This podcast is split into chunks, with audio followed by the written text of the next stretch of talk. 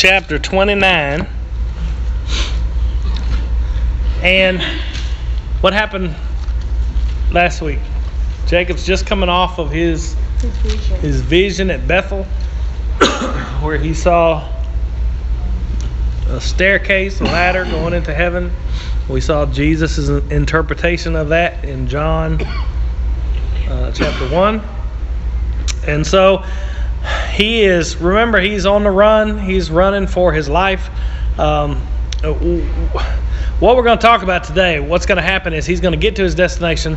We're going to talk about when when God's providence. We've talked about that over and over again, and we've seen God uh, we've seen God move in the circumstances of the people to bring His promise to pass, to fulfill His word, to make sure that His promises are going to be uh, are going to be uh, fulfilled. Um, and sometimes you might think. I don't know. It's possible that you would start to think that if you're a promise bearer of God, if you're uh, one of the seed of Abraham, or that, you know, God's going to move to uh, fulfill his promise to you. And so, you know, just knock yourself out, do what you want to do.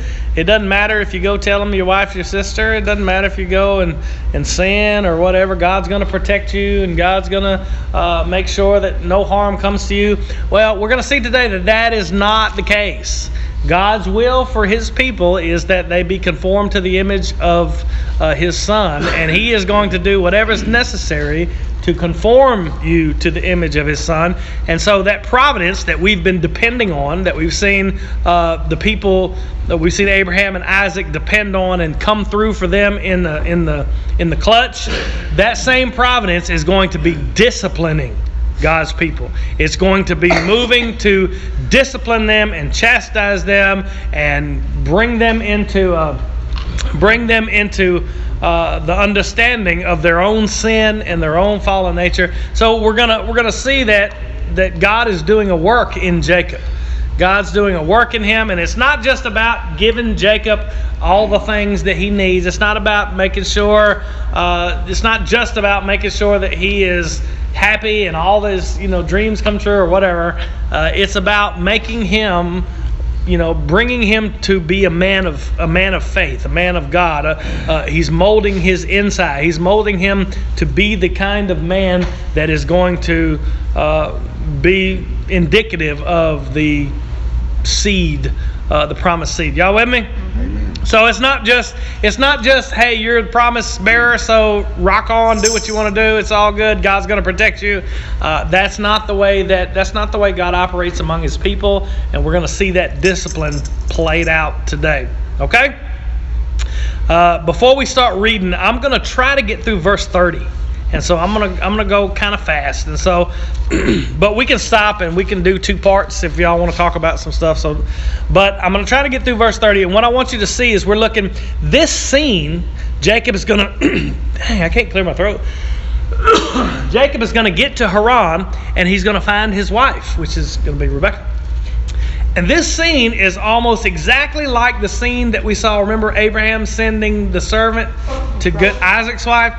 It's almost exactly like that scene. The only difference is the servant of Abraham, he was all about praying and asking God to show him and asking God to reveal it. You're not going to see none of that with Jacob. You're not going to see none of that. He's all about his own business and he's just doing the, what he thinks is right, doing what he wants to do. And he, we are finally going to see this woman, Rebecca, is going to capture Jacob's heart. And this, Rachel, isn't it? huh? Rachel. Rachel. Uh, I'm going to do that all day long. Rebecca is Isaac's wife. Yes. Rachel is Jacob's wife. Rachel and Leah. This Rachel is going to capture his heart. And finally, you're going to see Jacob. Uh, he's still the schemer, he's still the plotter, but there's finally going to be something that, that shows up in his life that he desires and is willing to work for and is willing to invest in. You know, it's not just about scheming or whatever. He finally finds something, and that that thing is going to be used. I I say her, that thing is her. She's going to be used by the providence of God to show him what a heel he's been, what a sinner, what a wretched person he's been. Y'all with me? Mm-hmm. Okay. All right. So he's going to discipline. And then, uh, just by way of introduction for next week, if you, try to be here next week for sure because Next week is very important at the end of this chapter. It talks about the difference between, it talks about Leah and Rachel and their, you know, baby wars, having babies back and forth, you know, to try to please Jacob. And it's all about Leah, it's all about living for Christ rather than living for some person. So it'll be important. Anyway, verse 1 Jacob has just seen this vision at Bethel. It says, Then Jacob went on his journey. Literally, it says he lifted up his feet and came into the land of the people of the east. Uh, he is, it's almost like he's got a renewed purpose now that he's been given this vision. God is working for him. Remember, that's what we talked about the ladder and he looked, and behold, a well in the field, and lo, there were three flocks of sheep lying by it. For out of that well they watered the flocks, and a great stone was upon the well's mouth. And thither were all the flocks gathered. This is a description of what happened. And they rolled the stone from the well's mouth and watered the sheep, and put the stone again upon the well's mouth in this place. That's a description of the process of, of watering the sheep. So he, he rolls up on this well, and this is, he's in the right place. He's in Haran, and uh, he comes to this well, and what he sees are three flocks of sheep around this well. And then the narrator, Moses writing Genesis, describes to us why they were waiting around the well. He says, What would happen, this is basically what he's saying, what would happen was they would all line up, you know, were different flocks, and then someone would come and move the stone off the well, and they would water their little flocks, you know, probably taking turns, and then they'd go about their business and they put the well back. That's why they were waiting around the well. And so this could be, I don't know for sure, nobody knows for sure, this could be the same well. I mean, it's the same place, Haran, that Abraham sent his servant to find Isaac a wife. I'm trying to make sure I got the names right. And uh, it could be the same well. We don't know. It's the same place. And so he comes to this. He comes to this well, and Jacob is at the right place. And verse uh, verse four it says, "And Jacob said unto them, My brethren, whence be ye?" He says, "Where where is this? Or where are you from?" And they said, "Of Haran are we." So he's in the right spot. And he said unto them, Know ye Laban the son of Nahor? Remember, that's who his mom sent him to, Laban, to find his wife. Uh, and they said, We know him. And he said unto them, Is he well? And they said, He is well. And so he is in the right spot. He's in the right spot. And at the end of verse 6, it says, And behold, Rachel, his daughter, cometh with the sheep. They say, Well, yeah, we know him. And here comes Rachel, his daughter. And he turns and looks, and time slows down, and there's a spotlight on her, and the music starts playing. you know, she's she's come, you know, he's it's, it's almost like immediately she just he just he's captivated by this woman. Well, I'm gonna show you that in a minute how I know that he was captivated by her. And it's just like immediately finally there is something that has grabbed hold of Jacob's heart. You know, it's something that he has, you know, he, he hadn't really cared about his family, he hadn't really cared about doing things the right way or following God or trusting God for the blessing or the birthright or, you know, he hadn't nothing. Well, finally, there's something that he desires, something that he wants, something that has really just. Uh, it's captured him. And so they said uh, Rachel, his daughter, is coming far is coming from afar. She's probably still afar off at, at this point in time. And what you're going to see here is Jacob is going to be looking to impress her. He's going to be looking to impress her with watering her sheep. So what he tries to do is get rid of the shepherds. Okay, uh, this is going to take a little explanation. So stay with me. In verse 7, it says, And he said, Lo, it is yet high day. It means it's noon. Neither is it time that the cattle should be gathered together. Water your sheep and go and feed them. He said, Well, what are y'all waiting around for? Water your sheep and get out of here. You know, he's probably, you know, saying, Y'all hurry up and leave. He's got in his mind that he wants to water her sheep. Remember, he probably knows Mama has told him the story of how I met Dad. You know, remember when uh, the servant prayed. Let the woman who says, you know, when I ask for some water, say yes, and I'm going to water your camels also. He knows the story of how, you know, mom was was the chosen one to be dad's wife by watering the camels. So he's got in his mind, I'm fixing to water her sheep. You know, I'm fixing to water her sheep, and that's gonna that's gonna you know get us together, whatever. And so uh, in verse eight, they explained to him why they cannot water their sheep yet. It says, And they said, We cannot until all the flocks be gathered together, until they roll the stone from the well's mouth, then we water the sheep. Now, here's the issue. If you know the story, if you've read it, you know what's going to happen. Jacob's going to walk over and move the stone his own self. And so here's where we have our first little question that we kind of need to talk about. They explain the process of why we're here, why we can't water the sheep, and why we got to wait until uh, the stone gets rolled away. There are some people that say, and this is a possibility, I can't deny it at all, that what is going on here is the stone is just too heavy. It's too heavy for it's three shepherds, three flocks of sheep waiting, you know, for some other sheep shepherds to come. The the stone's too heavy, and so they need a bunch of people to come help move the stone. That would mean that Jacob is somehow imbued with superhuman strength or something when he moves the stone by himself. That's possible, and there are some lots of people that take it that way. And I, you know, if that's the way you take it, I'm I'm okay with that. I mean, it's it's possible. I think me personally, and this is not gospel. This is just me. I think what's going on here is that they have um, they have a process at the city. I think the someone from the city monitors the well, and they come at a point in time, and the shepherds line up and they each in turn take their flocks and water the sheep because there's a couple of reasons. If you look at the look at the pronouns of verse 8, it says, And they said, This is the shepherd speaking, we cannot until all the flocks be gathered together until they roll the stone from the well's mouth, then we water the sheep. And so, what I'm thinking, this is just me thinking, that the city of Haran has a system of how all these shepherds and all these flocks get watered. Uh, at a certain point in time, certain time of the day, they come and the city officials or whoever rolls the stone away. Granted, I'm presuming a whole lot in this in this thought process, and then they come, uh, they come one flock at a time and, and water their sheep, and then go out to pasture, and then they come and put the stone back, and that's why they're gathered around the well because they're kind of, I mean, they're kind of waiting in line. They're kind of waiting in line to to get this done. First come, first serve. Okay. Make sense? Mm-hmm. There are some people that take it to mean it's just too heavy.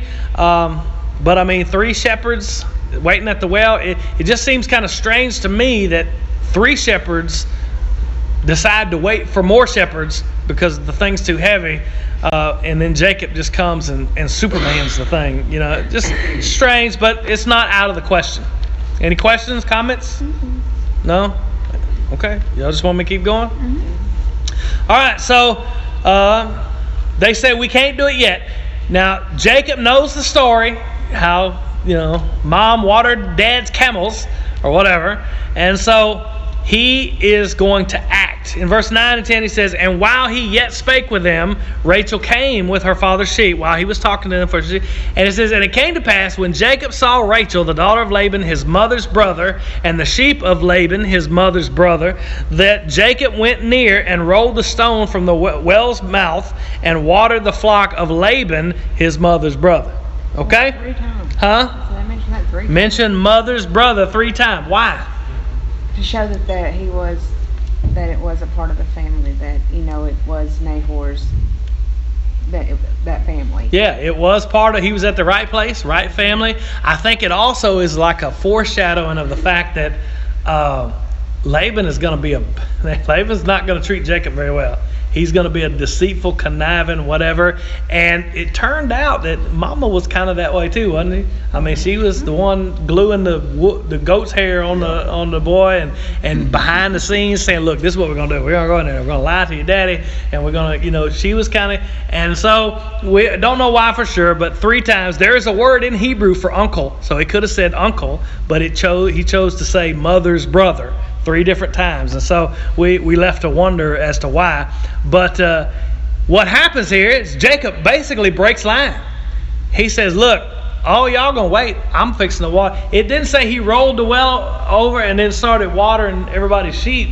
He he broke her into the front of the line and watered her sheep and her sheep only. Why did he water her sheep? Why is that important to him, you think? He's trying to get pointers.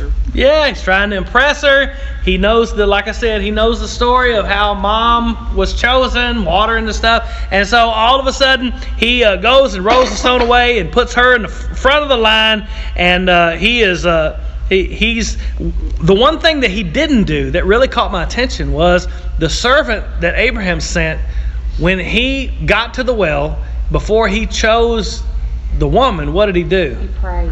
He prayed, God, show me this woman, show me the right one, let her say, you know, and I'll water your camels off. None of that. Jacob just acted. He just acted. And then it said uh, in verse, uh, where are we at? 11. 11. Verse 11 says, And Jacob kissed Rachel and lifted up his voice and wept. What's that about? I mean, that's kind of weird. It's like, how would, how would you react if, if some guy changed your tire and then kissed you and started crying in the interstate?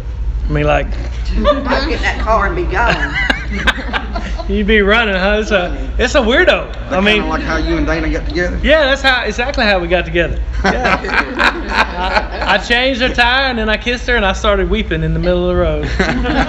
she she knew I was the one. Yes. Yeah, I don't think I don't think so. I don't think so. I don't think so. No, but by any standard, this is weird. I mean, it's weird. Now, there's a custom in the ancient Near East to kiss the cheeks, you know, when you meet someone, but usually you're going to introduce yourself. I mean, he doesn't. She doesn't even know who he is yet. I mean, there's this guy that he hadn't introduced himself. He had, we don't know what family he's from. He, as far as we know, he hasn't even spoken to her yet. The first thing that happens is he's talking to the shepherds. She walks up, and immediately, his first thing he does is he rolls the stone away, starts feeding her sheep, walks over sheep's. I said uh, he walks over, kisses her, and starts crying. I mean, that's weird. That's Yeah. weird by by anybody's standards. That's weird. Why is he weeping? And I'm just asking. I don't have no I don't have no perfect answer. I'm just asking. He's already felt the love he has in his heart, and he's an emotional guy. Maybe he's an emotional guy. I don't know. I mean, I know it's I know it's 2017, but guys, don't ever be that emotional. It's not not a good thing. I think he might be just overwhelmed by her beauty. Maybe, maybe so. Overwhelmed by how pretty she is, but He, he's just exhausted and tired from a long travel and and so he's crying. Yeah. she got nothing to do it. he just has some sand in his eye or something, right? Could be the desert heat. The desert heat. Yeah. No, I don't. I don't have a perfect answer, and I don't know. It's really weird, but you know, maybe he's come to his journey and, and he's realized that this is going to be his wife. Maybe he's she's just hot, or I mean, I don't know. I don't know. We don't really know exactly why, but it's weird. It's really weird. It's really weird that he goes to crying, and so he lifts up his voice and wept. It's yes. What about the deal about them being kinfolk? When did that start changing? I mean, did everybody marry kinfolk back back then? Well, not everybody, but it was yeah, it was she is going to be what what is it? His cousin, cousin, sec, yeah. cousin. Well, I mean, we live in Brownsville. That ain't too far removed.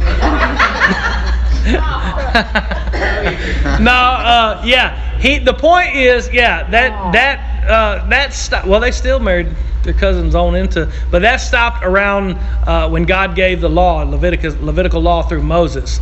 And uh, you see, I mean, we can go into a big thing about the point here was it was not to intermarry with other, you know, neighboring people that, Hittites. that yeah, Hittites and all them other ites. Um, So how did they? To your point, how did they keep from having kids from being, you know, incest, you know, God. like that way? And, like three eyed babies and stuff. yeah, exactly. Yeah. You know, Well- was pure back then, though. A lot of things, genetics Yeah. and push for their And that- yeah, that's- that's Much we are. The art really. from Adam and Eve. Remember, Adam and Eve were perfect, perfect, and the reason why you can't. I mean, this is really gross, but the reason why you can't marry your sister or your brother is because y'all have the same uh, mutated genes that get together and produce really messed up stuff. Uh, remember, Adam and Eve had zero. I mean, they were absolutely perfect, and through the course of time, those have those degradations. And I'm not a scientist, but those degradations have come. So. Um, that's why Adam's kid, you know, two of Adam's kids somewhere down the line had to get together, brother and sister, and that's why it was feasible. In fact, in in during this point in history, it's almost preferable that you would that you would get with somebody that was in your clan or your so God family did not your consider that sin. huh? God did not consider that sin. No, not until he gave not until he gave the Okay. the law Okay. because you have Abraham married his half sister. You know, it was like Right. his you know I can see where that would be, uh, in that time, people could have that ooh don't marry outside the family. That's, that's like, kinda like maybe we, re- we would view racism. Yeah, you know? and remember when you say family today, you're thinking you're thinking mom, dad, brother, sister. When they said family, it's 400 out in the camp. You know, there's part of this family and that. I mean, they're all. I mean, a family is like what we would call a clan. You know, and so we're A talking about, community. huh? A community. Yeah, community. We're not just talking about mom, dad, brother, sister living in the same house. We're talking about a clan of people, a, a, a people group uh, was what is what they would call family. And so he kisses her and he wept. Says he lifted up his voice and wept, which is interestingly enough the same phrase that's used of Esau when he lost the blessing. When he when Jacob stole his blessing, says Esau lifted up his voice and he wept So he exceedingly. was like acting a fool hollering. Huh? He was like, I mean, he was doing some hollering then. Maybe so. Maybe. So. Oh, Rachel. That's when I got to go. I'd like, I got Yeah, okay. Jacob is a little weird. All right, so in verse uh, verse 12, Jacob told Rachel that he was her father's brother. After he wept, he told her who he was, and that he was Rebekah's son. And she ran, told her father. What's missing here? When Rebekah was revealed as Isaac's wife to the servant, what's the first thing the servant did? After it was revealed. Put jury on her. Well, yeah, that, but he he worshipped. He worshipped God. He worshipped God. None of that's here. Jacob is he's bound he's going from one deal to the next and there's no mention of God at all in any of these verses in this whole section. No mention. And so Jacob is not even thinking that direction. He's on his own he's on his own deal. Now, what happened the last time one of his daughters came and told Laban, there's a guy from Abraham's family out in the parking lot. He got lots of stuff. He got camels. and- Yeah, he got he was he was had it made, ten camels, jewelry, and so what's Laban gonna do when he hears there's another offspring of Abraham's family in the parking lot? He's gonna take off running. I got some money coming. Oh, remember what happened the last time? And so verse 12 says, uh, or 13 says, and it came to pass when Laban heard the tidings of Jacob, his sister's son, that he ran to meet him and embraced him and kissed him and brought him to his house. And he told Laban all these things. We don't know what all these things are, but it's probably everything that's happened. You think he told him about how he stole the blessing? Mm-mm. I just think he told him that he got the blessing. Got the blood, maybe so. We don't know, so that's good. He, you think he, t- he probably didn't tell him how deceitful he was, maybe. And I think it might kind of told him a warning, you know, telling him like this is what's you know happened to me. Maybe Esau's kinda- after me. Yeah, yeah maybe. exactly. Maybe so. So he told him. We, I can almost be assured that he told him about the vision that he had at Bethel, and all of that, and the fact that he was there looking for a wife uh, because he didn't want to marry the Canaanite women or all those. You could pretty well be assured that he told him that. And we are headed toward a point, so stay with me. In verse 14 it says, And Laban said to him, Surely thou art my bone and my flesh, you're my kinfolk.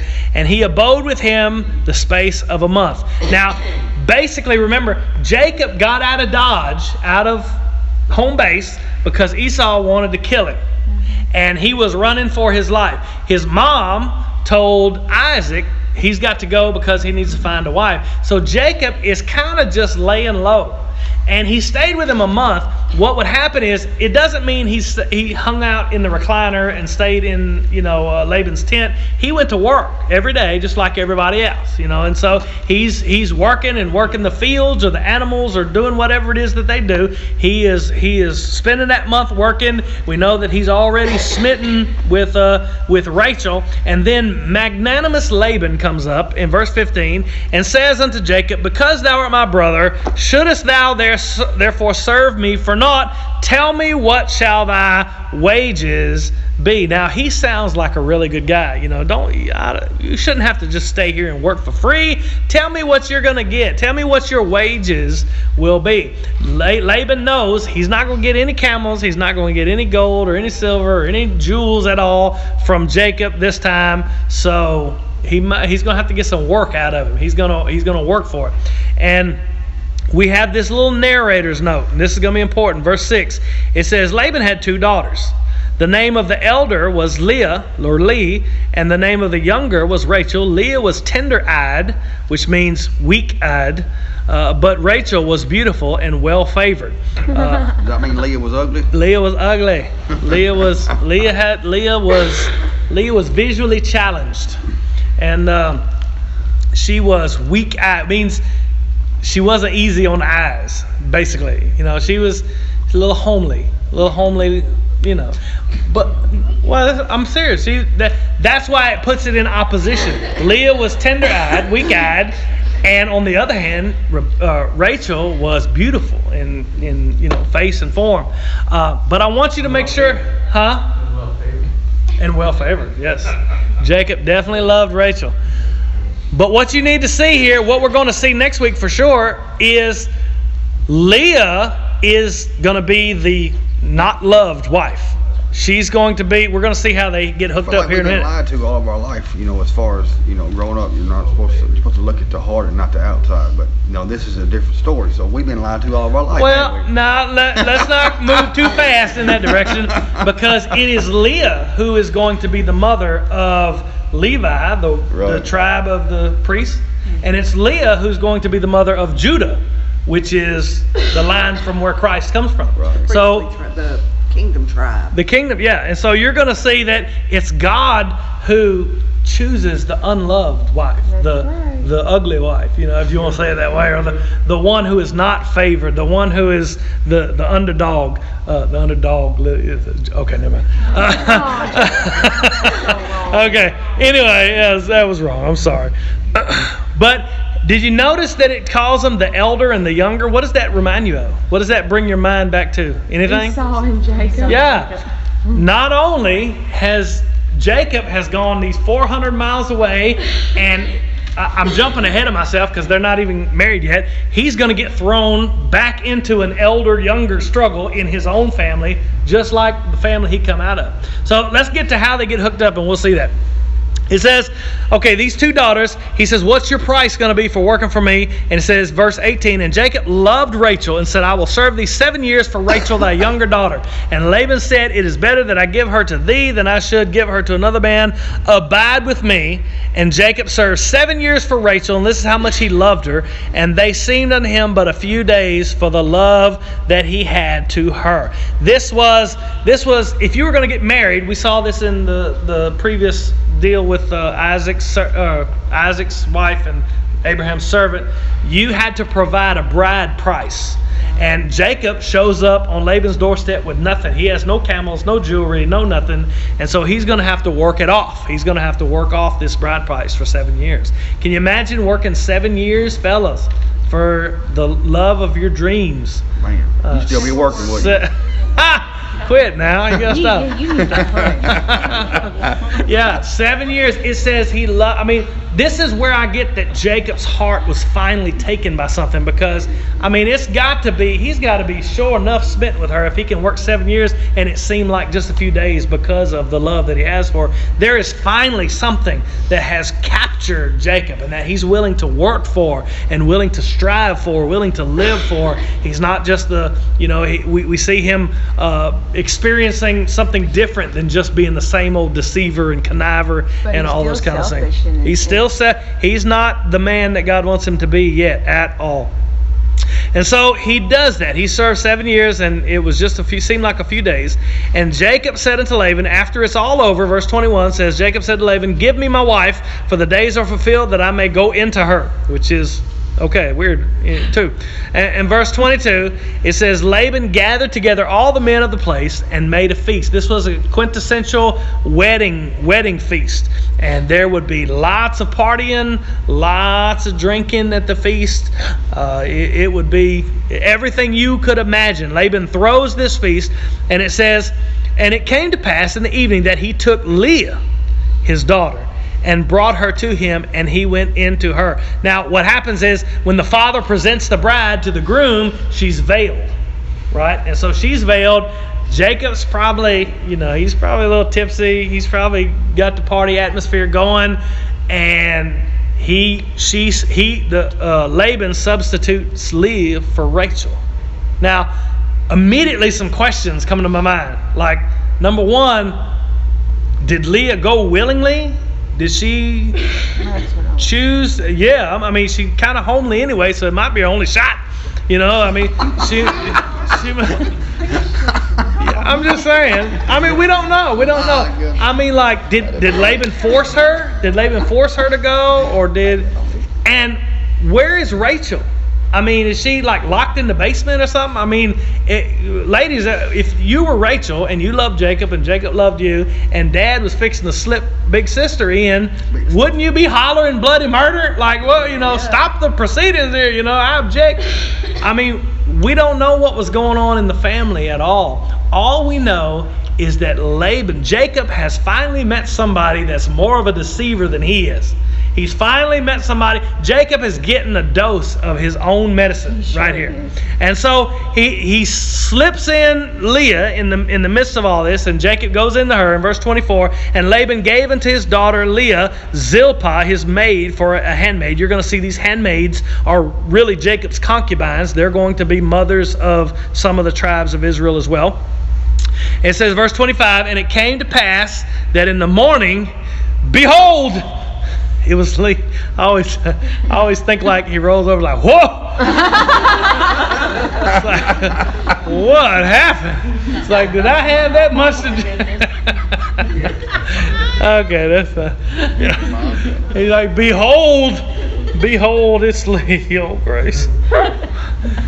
Behold, it was Lee. Okay, and so what do you think? Jacob's ticked off. He's mad. It says, and he said, he said to Laban, What is this thou hast done to me? Did I not serve with thee for Rachel? It says, Man, wherefore then hast thou beguiled me? That word beguiled is deceived. It's the same word that Esau used of Jacob. Why have you deceived me? Why have you done this to me? Jacob is getting a dose of his own medicine. He's seeing what it feels like to be on the other end of the side of someone who's getting deceived Right. and someone who is uh, uh, taken advantage of. And Laban, verse 26 says, It must not be so done in our country. This is how we do things. He said, To give the younger before the firstborn. And so immediately he says, Well, this is just the way that we do around here. But Uh, isn't that a law? Huh? I mean, I don't know. It could be or it might not be. It doesn't really say. My point is, why didn't you tell me that seven years ago? Yeah. I mean, you know, how is it that you? So it's a custom that he has to lay with his sister to be. Well, it's the cut. No, it's the custom. What he's saying here is that it is the custom to give the firstborn in marriage before you give the secondborn in marriage. Okay. Doesn't matter who it's to. Whether that's just a bull-faced lie or not, we're not really sure. I kind of, I kind of think it might be because Jacob never heard of the custom, and and it was pretty much it, when they made the deal in the first place. It seemed like he was going to get Rachel, but what Laban tells him now, he says, fulfill her week, which means the wedding week, the fir- the week of celebration, the week of you know all those things. You just fulfill Leah's week. And we will give thee this also for the service which thou shalt serve me yet another seven years. You fulfill this week, and I'll go on and marry you to Rachel, and then you can work that off for another seven years. So he's going to get both wives in the same week, and then he's going to have to work another seven years for the second wife. Okay? Huh? Yeah, 14 years to get the woman that he wants. And verse 28 says, And Jacob did so, fulfilling her week, and he gave him Rachel, his daughter, to his daughter to wife also. And Laban gave to his they gave to Rachel his daughter Bilhah, his handmaid, to be her ha- her maid, which is going to also be a mother of some of the tribes. And it says, and he went in also unto Rachel, he consummated the marriage, and he loved also Rachel more than Leah. There are some people that take that the, the way the Hebrew is, and I'm a little fuzzy on that passage, but take it to mean that he didn't love Leah at all, but that he loved Rachel and not Leah. But it says in any event that he loved Rachel more than Leah and served with him yet seven other years. So what you have now Jacob in his family, listen, Jacob in his new little family that he's got going on has brought all of the mess from his old family to this new family. He has brought, God has placed on him all of this stuff uh, to discipline him Because he is, all right, he was a deceiver and he deceived his way through life to get whatever he wanted. Well, now he's met the arch deceiver and he's been deceived and tricked. His mother and father, if you remember when we talked about those things, mama loved Jacob and daddy loved Esau, and they were their favorites, and each had their favorite, and it caused strife in the family. It caused all these things to go wrong. Well, now you've got the same thing in Jacob's family. You've got a favorite, Rachel, and you've got the, the disfavored one, Lee, and that's going to cause all kind of strife and all kind of things in in this in this family uh, as well. And so the same things. You got strife with the elder daughter and the younger daughter. You're going to see it over and over and over again. God has placed Jacob in school. God has, Jacob is the promised seed, he is the promise bearer, but all of the way that he lives, the way that his heart is, the way that he is just re- readily sinning to do whatever he wants to do and be whoever he wants to be, uh, and God is, it almost looks like God is following, following him around, going, Oh, it's okay, I'm going to fix this, I'm going to fix this. No, God has put him in the discipline school, and God has turned all of this around so that Jacob is going to, he's going to start learning what it means to be this man of faith that he's called to be. He's going to start learning what it means to have God as his God and to be uh, who uh, be who the promise bearer uh, should be. Uh, God is using all of this discipline, all of this providence. God is working all of this out uh, to grow Jacob. Uh, and so the lesson, the, the big thing that I want you to take away from it as we get ready to close. What time is it? Oh, yeah. The big thing I want you to take away from it is that we've seen the promise bearer mess up all kinds of stuff, whether it be Abraham, whether it be Isaac, whether it be Jacob. And we've always seen God intervene to, uh, to rescue his promise or to make sure that his promise. What I, what I need you to see, and this was true in Abraham and Isaac's life as well, is that these things don't come without discipline. They don't come without, you know, it's not like, well, I'm a promise bearer of God. I can do whatever I want. God's going to fix my problems and he's going to he's going to take care of his promise. So let's not worry. Let's, you know, eat, drink and be merry and have a good time. Don't worry about it. That's not how God works. God will discipline his children. And his goal, you know, there's a million books that are sold today to try to tell you what God's will for your life is. I can tell you what God's will for your life is, and I'm not even a prophet. God's will is for you to be conformed to the image of his son. And he will shake heaven and earth. He will break your legs and tear your house down if that's what it takes to make you into the image of his son. He'll do whatever he has to do to grow you into a person that is dependent upon him him, a person of faith, a person who walks out the, the calling that he has placed upon your life. And he's doing that in Jacob's life. Jacob is going through misery. Can you imagine? Can you imagine working, being, first of all, being deceived by uh, Uncle Laban? All right, then being married to the homely sister, and then after that, having to stay with Laban after he deceived him for another seven years just to work off the debt you owe for the sister that you wanted in the first place. You can imagine. You can imagine what kind of thoughts and feelings are going through his heart. Uh, he is. He's been deceived. He's been tricked. He has uh, all of these things, and that is exactly what Esau felt like. That's exactly what Isaac felt like. That's exactly his chickens are coming home to roost. The one thing you can always be sure of, I don't care if you're a, a promise bearer of God, if you're a seed, the seed of Christ, your sin is going to find you out. That's right. Your sin will find you out. Um, we've seen God, you know, God is a good shepherd. And he will not let his sheep go off into harmful areas of sin, harmful areas of what he will not he will not do it. Not without bringing some form of discipline, some form of chastisement, some form of instruction to bring you to the place that he's desirous to bring you. Do any of y'all have any thoughts about that?